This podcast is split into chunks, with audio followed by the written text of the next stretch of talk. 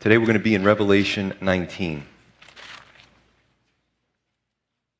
Well, last time we pretty much wrapped, on, wrapped up Babylon and God's destruction of it. And today we're going to see the rejoicing, heaven's rejoicing over Babylon's destruction, the marriage supper of the Lamb, what it means, and Christ's return to earth.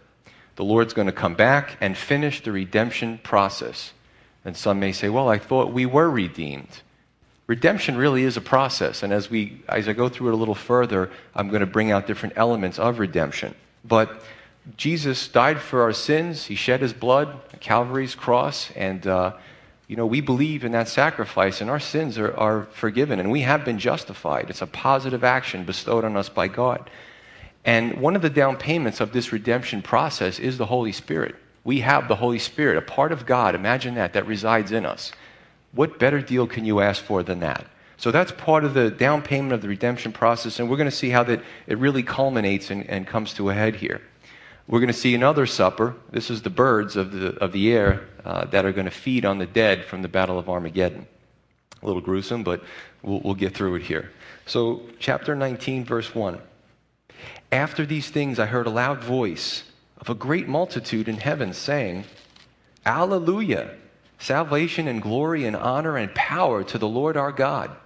For true and righteous are his judgments, because he has judged the great harlot who corrupted the earth with her fornication, and he has avenged on her the blood of his servants shed by her.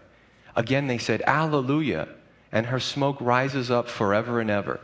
And the 24 elders and the four living creatures fell down and worshiped God who sat on the throne, saying, Amen, Alleluia.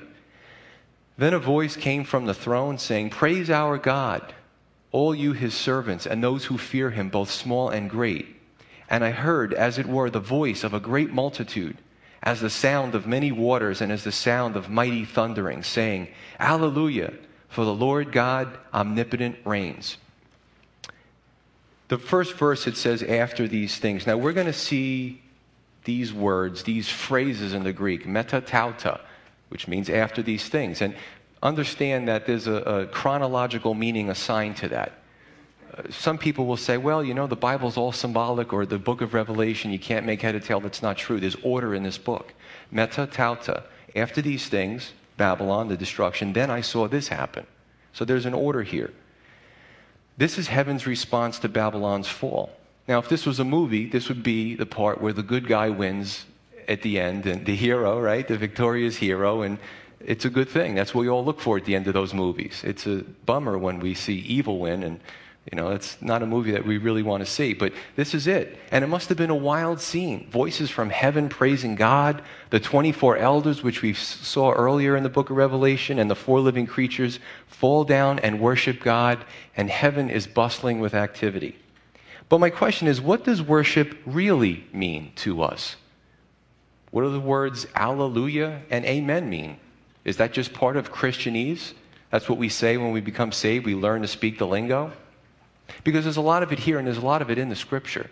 Now, the scholarly answer is that both of these words were transliterated, transliterated from the Hebrew to the Greek. And all that means is the word was, instead of uh, the, the meaning brought into the Greek, the actual word was retained and brought into the Greek with Greek, the Greek alphabet. That's the scholarly answer. But what they are basically is Alleluia comes from the Hebrew Hallelu and Yah. And if you take them together, it's an imperative, a command. You praise the Lord. So when you say hallelujah, you're saying, you praise the Lord. Me too, but you, you know, let's praise the Lord. And amen also comes from the Hebrew, and it means so be it, or to be firm, or to be in agreement. So somebody says something and it's, you know, uh, it's something scriptural and it's, it's right on. You say, Amen. I agree. I'm in agreement with that. That's what those words mean. Verse 6, the word omnipotent can also mean all powerful or almighty. Think of nine, Psalm 97 1, where it says, The Lord reigns, let the earth rejoice. He is all powerful, and we can, we can bet on that. Now, taking this all together and meditating on it, imagine a president or a ruler or a governing body that did everything perfect. Right? Certainly appropriate in our time period because we don't see that, especially with our leaders. They're not swayed by public opinion polls or lobbyists, or, and they're not forced when they get into office to return political favors. Well, that's what we have in our God, and much more perfection and righteousness. Everything that He does is perfect. And we are just so happy to be under and be uh, submissive to a, a governing body, our God, who's perfect. No complaints. What can we complain about? Everything He does is righteous. Or um, to figure out what kind of just happened, maybe the Apostle John is looking at the, the, the creatures, the elders, the angels, and they, he looks at all this stuff. And to make head or tail of it, it kind of reminds me when, if you've ever seen a group of guys get together to watch the Super Bowl or something, and uh, the, the favored team finally crosses with the last touchdown or, or field goal, and your team wins, and all the guys jump up and scream and they're so excited. And I'm sure, I know I've walked into that before. But the cool thing here is our team wins. We get excited over sports events or our team or our kids playing sports, but man, this is like the culmination of our team winning. It's very exciting. And this is what John was experiencing. Verse 7 Let us be glad and rejoice and give him glory, for the marriage of the Lamb has come, and his wife has made herself ready. And to her it was granted to be arrayed in fine linen, clean and bright. For the fine linen is the righteous acts of the saints. Then he said to me, Write, Blessed are those who are called to the marriage supper of the Lamb. And he said to me, These are the true sayings of God. And I, the Apostle John is speaking here, fell at his feet to worship him. But he said to me, See that you do not do that. I am your fellow servant and of your brethren who have the testimony of Jesus. Worship God. For the testimony of Jesus is the spirit of prophecy. Let's take this apart a little bit. The marriage supper of the Lamb. This is the last step, really, in the redemption process of the saints. Now, let me, again, let's go into redemption again. Um, if you look in the dictionary, redemption, buyback can mean to mortgage. It, there's a lot of different synonyms for redemption. So let's just talk about it in the terms of my house. I've had the same address for the last eight years. If somebody comes to my house, they say, This is Joe's house. If the bill collectors want to send me a bill for my utilities, they send it to Joe's house and Joe's address. But do I really own that house yet completely? Yes and no. You come to my house, my wife has decorated Joe's house, right? But until I sign the last mortgage payment and send it into the bank and they send me the deed, that's really not my house.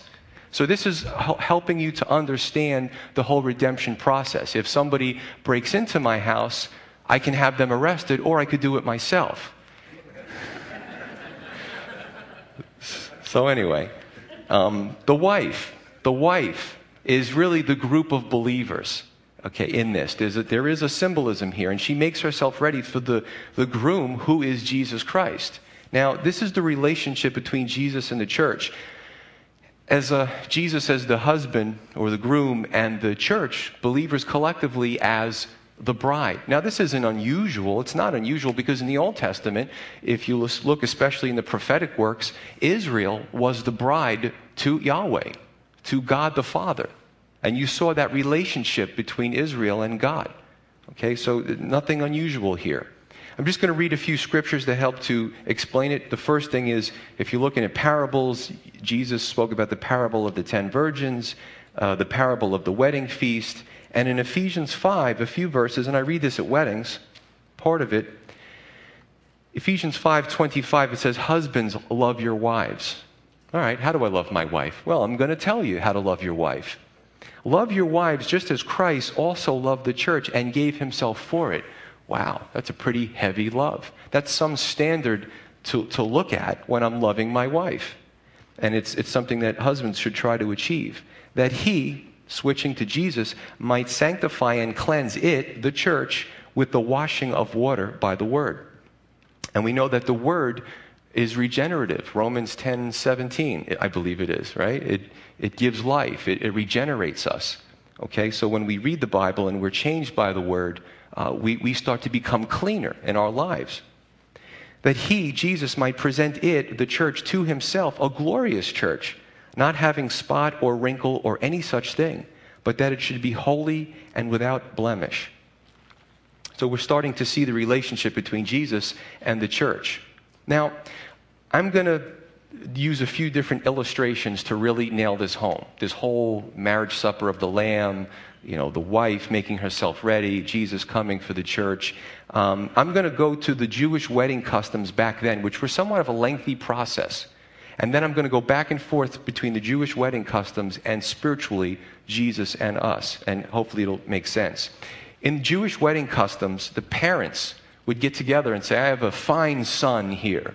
And the other parents would say, oh, I have a fine daughter here. And they would make an arrangement for a marriage. Now, it's kind of funny because God the Father said, I have a fine son here, and I'm going to send him because God so loved the world that he gave his son to the church. Second point oftentimes money would be exchanged between the parents. Well, Jesus' blood paid for us, it bought us back out of the slave market of sin, back to the custom. There was an announcement, a, a, a grand announcement about this union that was to get together. When Jesus died the, on the cross, he announced to the world that he was w- willing to redeem them. If I am lifted up, Jesus says, I will draw all peoples unto myself, all peoples.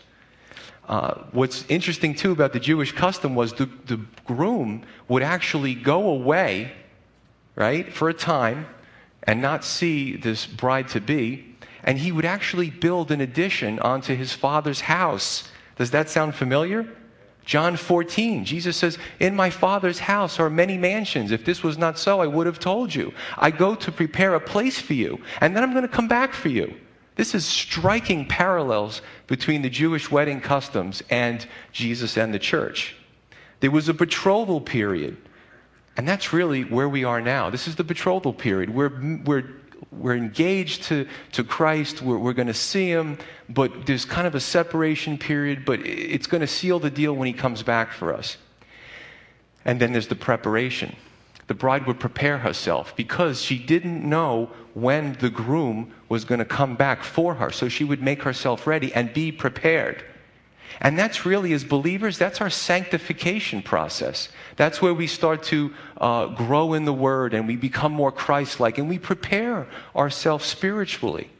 And the last step is that the groom claims the bride. He comes at a time, usually at midnight, at a time when she's not expecting, so she's always got to be ready. And he comes in like the victorious prince and he claims his bride Come with me.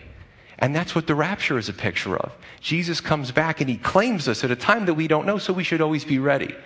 This is so cool studying this. I just got so excited. Okay. Can you tell? I'm actually containing some of it. Three more examples earthly wedding, versus our relationship with Christ. When I got married, I was nervous. I had the jitters. I did surprisingly well. I didn't pass out, but my wife was sick to her stomach, really sick. Now, let me help you with this. It wasn't because she was getting married to me. Believe me, she really wanted to marry me. I mean, come on. Kid. In a spiritual sense, though, many Christians are not ready to live with Christ forever, and that's tragic. Some are still worldly, some are still carnal, and some have a mindset that's way off. Earthly wedding. What an embarrassment it would be in the Hebrew culture and the culture today if the bride changed her mind and stands up the groom, maybe for an old boyfriend. You know, many Christians are still in love with their old boyfriends. And you know what the old boyfriend's name is? The world. We come out of the world, we get saved, and then for some reason, time goes by and there's some Christians that are in love with the world again. Oh, I don't know. I don't know if I can make this commitment because I still love the world. It's interesting, isn't it? Maybe not ready for Jesus to come at any time. I want this event to happen first. Okay, that event is past. Well, then I want this event. Jesus, can you just just for me, can you just hold everything up? Because I got events in my life that I have and I'm really excited for, and I'm not ready for you to come back. In an earthly wedding, what if the bride, okay, just applies to guys too. I don't want to sound sexist here, but what if the bride, instead of getting ready, she didn't care? She didn't run a comb through her hair. She didn't bathe. She didn't brush her teeth for a few days. She doesn't really care. In a spiritual sense, Christianity sometimes doesn't look so hot. What does the world see of Christianity? There's a lot of weirdness in the name of Christianity. So you see those examples, and hopefully that kind of seals the deal for you. But in verse 8, it says, It was granted for the, for the bride to be arrayed in fine linen. Granted, she had permission to be arrayed this way. But the saints performed righteous acts, and that's what she's clothed with. It's the awesome combination, I know Dave's into this, between you see all over the scripture sovereignty and free will. You see God does his part and we do our part. And that's the beauty of a relationship.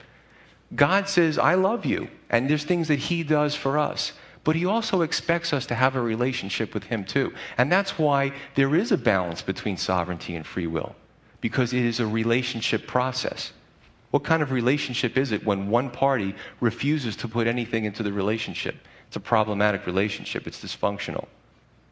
Salvation, justification, sanctification are all positive acts bestowed on us by God. But we decide as believers how we will live our lives. Are we going to live our lives for ourselves and gratify, our flesh, or are we living for God? It's up to us as the bride to prepare ourselves and don those garments. Are we robed in Christ, or are we looking pretty disheveled as a bride, spiritually speaking?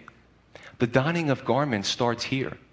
Double mindedness and, and waiting until heaven to live for, for God is, is foolish talk. It's double minded. Well, I'm just going to wait until I see him and then everything will be fine. But you might not even recognize him, he might not recognize you. Somewhere between the rapture and the second coming, believers will experience a judgment, but not for damnation. And I'm going to read a few short scriptures to kind of really emphasize this.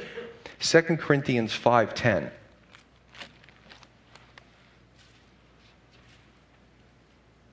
Or starting with verse 9. It says, Therefore, the Apostle Paul says, we make it our aim, our goal, whether present or absent, to be well pleasing to Him, to Christ. For we must all appear before the judgment seat of Christ, that each one may receive the things done in the body while here, according to what He has done, whether good or bad. So it's our aim to please Christ as our groom. We love Him. So we want to we want to be on our best behavior. We want to do things that make him happy, that please him. Uh, 1 Corinthians 3 11 through 15, it goes into a little bit more detail here. The Apostle Paul says, For no other foundation can anyone lay than that which is laid, which is Christ Jesus. That's the foundation. Now, if anyone builds on this foundation with gold, silver, precious stones, wood, hay, straw, earthly things, each one's work will become manifest, for the day will declare it, because it will be revealed by fire. And the fire will test each one's work, what sort it is. If anyone's work which he had built on it endures, he will receive a reward. If anyone's work is burned, he will suffer loss, but he himself will be saved, yet so as through the fire. How did you live your life? Right? You get the impression that we all stand as this judgment seat, right? It's the it's the bema seat you've heard, it's conjugated bematos in this particular passage, uh, but it's, a, it's different from the great white throne judgment, which we'll see later on the unbelievers and the rebellious. This is more, people have explained it like the Olympics. Like you're judged um, the gold, bronze, uh, silver, whatever, uh, not less of damnation, but more to see what did you do with your life while you were on, on the earth. And I believe that there are some Christians that are going to get into heaven. You know, they're standing there, there's their works. What'd you do? Fed my flesh. I didn't really care to help anybody else. I didn't, wasn't really moved by the Spirit to have compassion. Your works, they're going to be burned up. But you're going to escape just as through the fire. Kind of reminds me of almost as if as you get up there, you're kind of doing this and your, your butt's a little singed from the fire. Oh, I just made it. you know, that's certainly not what we want. Verse 9, it says, Blessed are those called to the marriage supper of the Lamb. And this is the fourth blessing of this book. Blessed are those that are called. And what a great time it's going to be. And in verse 10, the Apostle John does this thing again with, uh, or I believe this is the first time, and then it happens again in Revelation 22, where, again, if, if we're looking at what's happening in the Apostle John, he's seeing these visions. It's really overwhelming. Maybe it's a sensory assault to his eyes, his ears, and his, his nerve, you know, whatever's going on is really moving him, I'm sure. And he kind of falls down to worship at the foot of the angel. And I think it just was a, it was a stupid moment, but I'm sure any of us, if we were in that position, would have had that moment. But logic tells us that Jesus can't be an angel, as some groups claim, because An angel does never accept worship, and we see that here. A good angel, anyway. And as a matter of fact, Jesus, while he was on earth, several attempts were made on his life. They attempted to stone him, but he, he was able to get away for equating himself with God. So here's another proof text of the deity of Christ in a roundabout way. But the angel says something interesting. He says, Worship God, for the testimony of Jesus is the spirit of prophecy. He kind of redirects John's focus. What you did kind of was really not a good thing. Let me just get it in your head what you should be looking at. The testimony of Jesus is the spirit of prophecy. Focus on Jesus. It's all about Jesus. He is foundational to understanding all of God's word, and I'm just doing my job as an angel. There's where your attention should be focused on.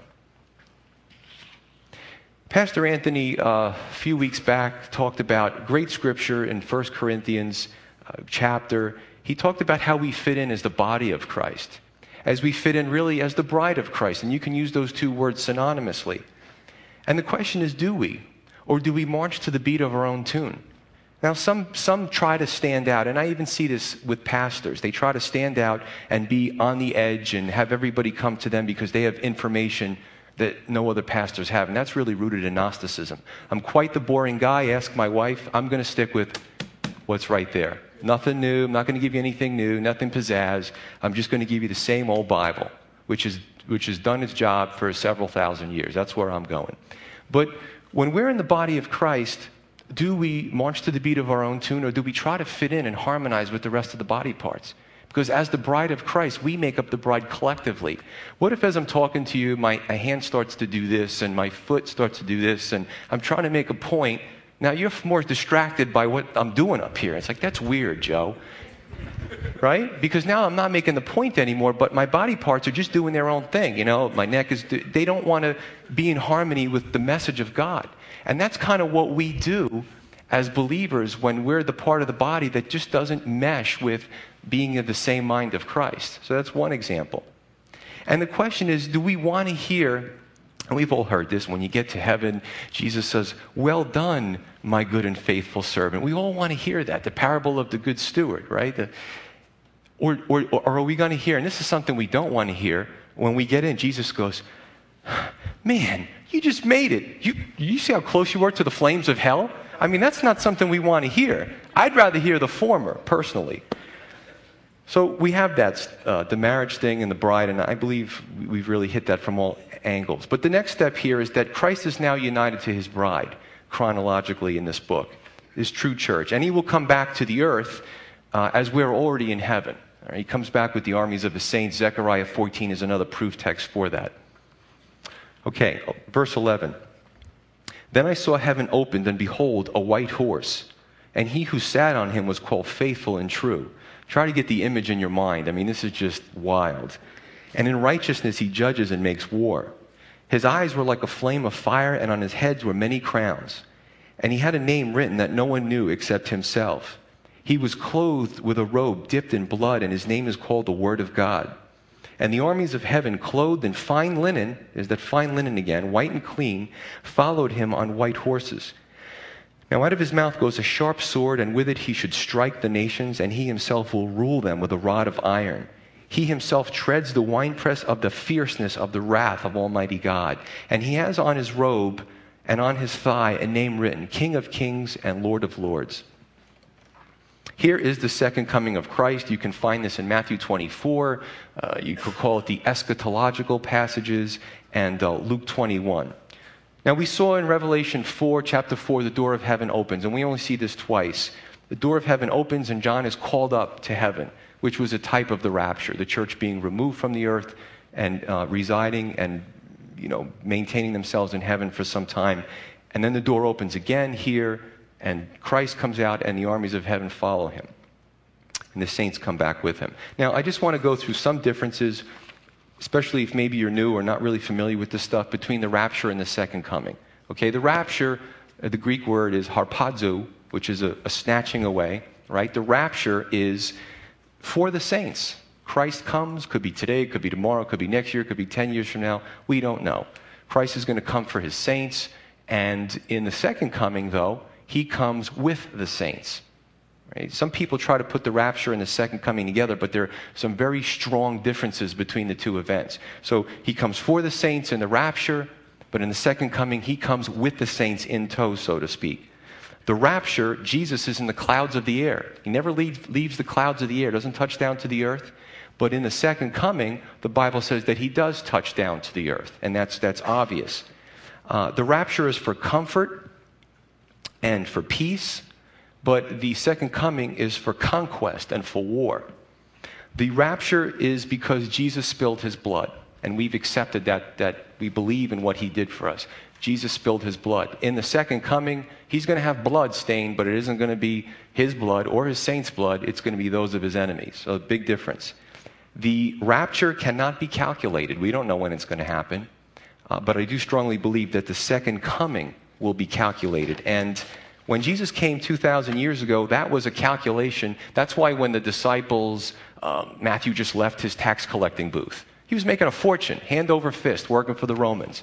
Jesus came, he was like, I don't need this anymore, and he followed Jesus. The fishermen drop the nets, leave, leave the father in the boat, right? And they go follow Jesus. Why? Because you could have calculated based on Daniel chapter 9, any good Jewish boy, if he knew his Bible, from the time of the Persians sent the Jews back to rebuild Jerusalem until Messiah the Prince, there was so many years. So the Jews were on edge at the time Jesus came. And when he started performing miracles, when he, the way that he spoke, the, the, the, authority that he wielded, they just left what they were doing and followed him. I believe the second coming is the same way. You see the Great Tribulation happen, the rapture happens the Great Tribulation, and there's a seven year period according to Daniel chapter 9, and you can pretty much calculate to the second coming when Jesus will come back in glory and power. The descriptors one, he's riding a white horse. This is a picture of a victor. We saw that in the, uh, the Gospels, he rode on a donkey.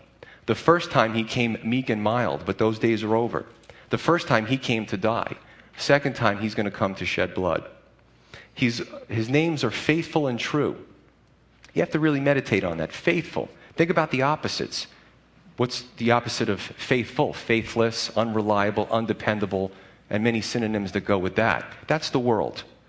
He's true. Everything, God is truth. One of his attributes is that he's truth. Um, what's the opposite of truth? Lies, falsity. The Antichrist, his kingdom will wield these lies and falsities to get the masses uh, dumbed down and, and following them blindly. And you can see that today. Why do we need, I believe the rate of attorneys is astounding in the state of New Jersey. Why? Because if you shake somebody's hand today and say, we, we agree, we agree. I'm going to take care of that. I'm going to give you money back plus no problem. Handshake. Forget about it. That person won't pay you back. If you don't get an attorney and draw up a contract and sign it, and, the, and then the, your attorney looks at his contract and you go back and forth until everybody signs it, why do we need so many attorneys? Because the days of the handshake between two gentlemen are over. They're over. Everyone's looking to stick it to somebody else so they could, you know, be ahead of them and, and make money. And some of you might even been ripped off. You need attorneys. That's just the way our society is because a man's word is not bond anymore. It's a shame. His eyes were the flame of fire. We saw that in Revelation 1, and that's a picture of judgment. And he has many crowns. And these crowns are diadems as opposed to Stephanos, different type of crown. This is authority. He's got many crowns. He is the ultimate King of Kings. He has a mystery name, um, part of it is, and we don't know that at this time, so I'm not going to speculate. And his robe is dipped in blood. Again, it's not his blood, but the blood of his enemies. I firmly believe that. We covered Isaiah uh, 63, which talks about him being trotting in the winepress and having his garments sprinkled, sprinkled with blood. And uh, he's asked, Well, wh- where's that blood coming from? He said, I've tread the winepress alone. He's destroyed the enemies of God uh, and of his people, and his clothes are uh, spattered with blood. In the old days, again, simple imagery. Um, the story about people squashing the grapes with their feet, that's really true what they would do is they'd get a big vat and throw all the grapes in there and they'd take their shoes off and they'd stomp through the grapes, stomp, and just make, make a mash out of it. And that was the, one of the ways that they made wine. One of the ways they separated the juice from the, the cellulose uh, part of the, um, the uh, fruit. So there was an imagery there of trotting the wine press. The, the blood and the carnage of, of God's enemies uh, are going to be, it's going to be pretty heavy. Now, in verse 14, it says, Well, who are the armies in heaven? Well, couldn't that be angels? Well, if you take that with Zechariah 14:5 and uh, couple it with the fine linen that's given to the bride, the angels certainly could be a part of that contingent, but the saints, the bride of Christ, will be a part of that contingent. And it kind of kills the whole post tribulation. And, uh, you know, I don't go too much into a lot of these other theories. I do sometimes when I think it's necessary. But if you look at Jesus and the church, and that's the church is his bride, we believe, pre tribbers, believe it or not, that's what we are, pre tribulation, that Jesus will come back and rapture his saints before the great tribulation, the seven year period, that last period in Daniel chapter 9. Now, in that seven year period, well, Satan is going to persecute the church, but he's doing that now. There's no difference. But the addition to that is that God, his wrath is going to be poured out on the earth and all the inhabitants of the earth. So, God the Father, Christ's Father, is getting involved in this persecution. Now, if you're a post tribulationist, you believe that God's going to allow his people to go through the seven years of God's wrath, right? And then remove the church. Now, to me, that's commensurate to Christ letting his bride languish and letting his father beat up his bride, pummel her a little bit, and then at the end of that tribulation period, he's going to take his beat up bride to heaven, give her a quick dinner, marriage supper, and then say, We got to go back to earth. So she's got indigestion, agita, and she's just been pummeled. I just, I don't see that. I mean, if you look at the imagery and the typology and all that kind of stuff, I, I think that's bizarre. But I mean, I could be wrong. Who knows? Verse 15, the sword. Okay, he's wielding the sword. I'm going to go a little bit more into the sword at the last verse, but the sword. There's a few different Greek words for swords that were wielded in those days. They had Romans had different swords, the short sword, the longer sword. This sword is very interesting, and in my mind, I'm getting a picture of it. There's no average sword in the ancient world, and he sees Christ and he sees the sword, and in his mind, he says, "Oh, that sword looks familiar." It's a large, broad, it's called a Thracian sword. And it was four to five feet long, and it was wielded by mighty, um, I keep thinking to say cavalry, cavalry, put the V in a different spot, soldiers, the horse mounted troops. Now, why is that interesting? Because in those days, they didn't have tanks and Apaches and F 18s and F 22s. They had horses and archers and javelin. You know, you fought hand to hand. But the, there was a certain type of, if your army had this troop, you would have these men mounted on horses, and they had to be very strong men because the swords were this long, and they had to be able to wield these things. So, what they would do is, if you saw these, these horsemen coming to you, and it's your village, and, and this is the type of sword they're, they're wielding, you're in trouble because these guys were very strong, and they would take that sword and they would just and they would just start whatever was exposed. If it was your arm, it's gone. Your head, it's gone. If you had light armor, they would cut right through it. These guys were brutal. And your army had these type of horsemen, you were winning. As a matter of fact, I know this has nothing to do with this study, but I have the military history channel and I love it. I was watching Genghis Khan and the Mongols. Do you know the Mongols, right, united the Asian part, right, uh, back in the old days. Uh, and what happened was the interesting about Genghis Khan was when his all his men were on horses, and what he would do is he would always go up against armies that were more that more numerous, and would, they would have a false sense of security. And his men were so good on horseback that they would win pretty much every battle. Very fascinating figure in, in history. So that's what you, are dealing with. So John sees this sword and uh, he's saying, wow, Christ is powerful. This is some pretty heavy stuff going on right now. And verse 16, he's the King of kings and Lord of lords, and, and it was written on his thigh. Basically, the King of kings and Lord of lords. He outranks any leader who came before him as the ultimate Lord and the ultimate King. And you see all the natural images from the natural world that uh, were used so the Apostle John could pretty much make head or tail of this, put it down, and, and, and write it down in, a more, in an explainable way, just like Jesus did with the parables. Now, the bottom line is you want to be on the winning side. You want to be on the winning side. Even today, whether it's a sports team or uh, you know, the Olympics and you're rooting for the Americans, nobody wants to be on the side of the loser. Nobody does right? You don't, you don't go into a sport to say, hey, we can't wait to get in there and lose every game. How exciting. You don't do that. This is it. If you're a believer in Christ, you will get to partake in his victory over evil. Now, I just want to say this there's a lot of violence in here and there's a lot of judgment, and I want to help to settle you about that.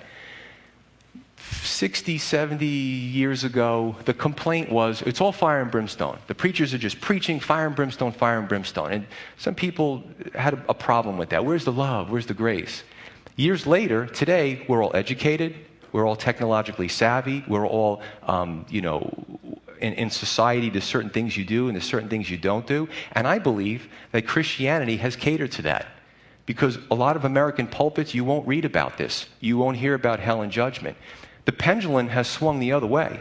It's gone from where's the love, where's the mercy to it's all love, mercy, and grace, but there's no judgment. And that's why this can be, in our minds, at times can be, ooh, that's a little heavy because we're not used to it. But it doesn't mean that it's wrong, it's right.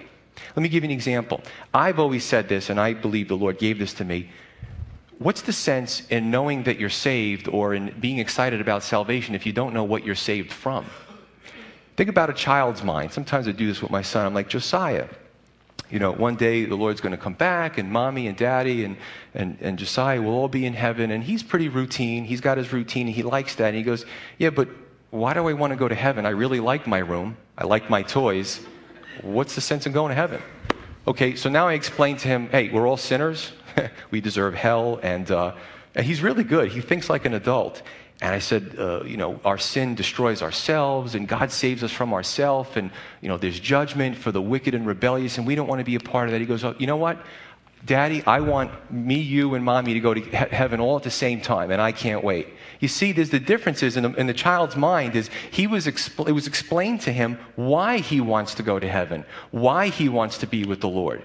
Before, it's just like, well, you know, I like everything the way it is. I'm a creature of routine. Why do I want to go to heaven? You see? So to understand salvation, it's really good to understand what we're being saved from.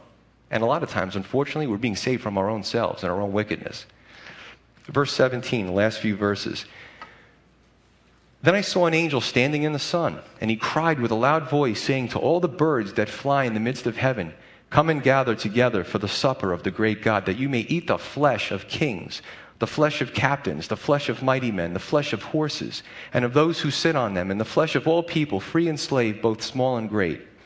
And I saw the beast, the kings of the earth and their armies, gathered together to make war against him who sat on the horse and against his army. Then the beast was captured, and with him the false prophet who worked signs in his presence, by which he deceived those who received the mark of the beast and those who worshipped his image. These two were cast alive and the lake of fire burning with brimstone, and the rest were killed with the sword which proceeded from the mouth of him who sat on the horse, and all the birds were filled with their flesh. Sounds um, that you can't wait to go and eat lunch now. so here's the second feast. First, you have the feast of the wonderful feast, great celebration, uh, the marriage supper of the Lamb. And now you have, there's another feast. The birds of the air are invited to eat the flesh of the wicked dead. Then and now, it was shameful and humiliating not to bury uh, a soldier. Uh, even today, the Americans, whether it's Iraq or Iran or Vietnam, and any nation, I believe, the soldiers will not leave a fallen comrade. comrade. Live soldiers will go and brave gunfire to pick up their fallen comrades. They're dead, just so they could give them a proper burial. So in these days, it's no different. We still retain a lot of the, the decencies and the cultural aspects of ancient cultures. Some we do, some we don't. And to have a, a, body rot out into the sun and have it being picked apart by animals was a shameful, humiliating death. Verse 20 The Antichrist and his propaganda minister are captured and have the honor of being the first two to experience the lake of fire. And I'm going to cover that in greater detail in chapter 20, what that means, what it represents. And in verse 21, uh, Jesus, were, they, they were, they, he killed the rest of them uh, who, wait a minute. And the rest were killed with the sword which proceeded from the mouth of him, Christ, who sat on the horse. The sword of his mouth. This is the same word that spoke the world into existence. And it's the same word that will destroy the enemies of God. When God created everything, you know, the Big Bang. You know, the scientists are like, oh, there was a Big Bang. Well, where did they get the elements from? Uh, we haven't figured that one out yet. So we got something from nothingness, and the something from nothingness exploded, and then it made order out of disorder. Yes, that's, that's what we're going to say. But the bottom line is in Genesis, it says when God created, it says bara, out of nothing. And there's different words for made. He made the elements out of nothing. He just boom, carbon, hydrogen, little of this, little of that, you know. And he just made it out of nothing. Now, the same word that was used to bring everything into existence is the same word that's going to destroy. Jesus doesn't really have to lift a finger here. I'll just read two, two more verses in Hebrews 4:12. And you can see this spiritually and you can see this physically. Hebrews 4:12 says, "For the word of God is living and powerful and sharper than any two-edged sword, piercing even to the division of soul and spirit, and of joints and marrow, and is a discerner of the thoughts and intents of the heart." So it, it, does, it does physical work, it does mental work, it does spiritual work. This sword is, is a great tool for pretty much anything. And there is no creature hidden from his sight, but all things are naked and open to the eyes of him to whom we must give an account. And that's why the scientists won't acknowledge God. Because if they acknowledge God, then they have to acknowledge somebody's not only smarter than them, it's a pride issue, but they have to give an account to God. If you follow a lot of the, if you, all right, I shouldn't say this the scientists 200 years ago were mostly all Christians. Something changed in the Darwinian era where they started going against God. Science is science, it doesn't change. But these scientists are trying to use science to disprove God. And there was a, a movie or a documentary from uh, Ben Stein called Expelled. And he really goes into the ostracization of scientists that believe, they're not even Christians, but they just believe in God and they're, they're thrown out, they're laughed at and they're um, ostracized and they're fired, and nobody's doing anything about it. This is why I have notes. But where was I going with this? Um, I don't even know. It was nice, though, wasn't it? I still don't remember. Eh, with the word and create out of nothing, and we'll move on. Okay, so lastly, here, what do we have? The marriage supper of the Lamb. So, do we want to be part of the marriage supper of the Lamb or the supper for the birds? Take your pick. It's your pick. You're going to one or the other. Do you want to be the eater or do you want to be the eaten? put in simple terms. You may say, but I didn't get my invitation. And I'm going to say, yes, you did. When Jesus died on the cross, that was the invitation to you. The only question left is, will you stand up the groom? It's the only question left. Logical progression from there is do we want to just barely make it into heaven, as the illustration that I did, being kind of, you know, smarting from the burning flames and all your works are burned up? Do we want to just barely get there? I've heard people say, I just want to barely get in the door. Or do we want to walk the fence as much as possible and see how much we can get away with and still call ourselves Christians? I don't think that's a good choice either. Why do we excel so much in the successes of life? Sports, worldly pursuits, academia, earthly relationships, but put not so much effort into our relationships with, with God, which marriage was modeled after in its purest form. We can have relationships with our kids, our spouse, our best friends, but God, well, I'm going to say a few things, read this, and He's going to be happy and get off my back. That's not really how we should be looking at it. My prayer today is that we desire to live victorious in Christ because He is victorious, as we see. We're reading future events and prepare ourselves as His bride. Let's pray. Father in heaven, Lord, we thank you for.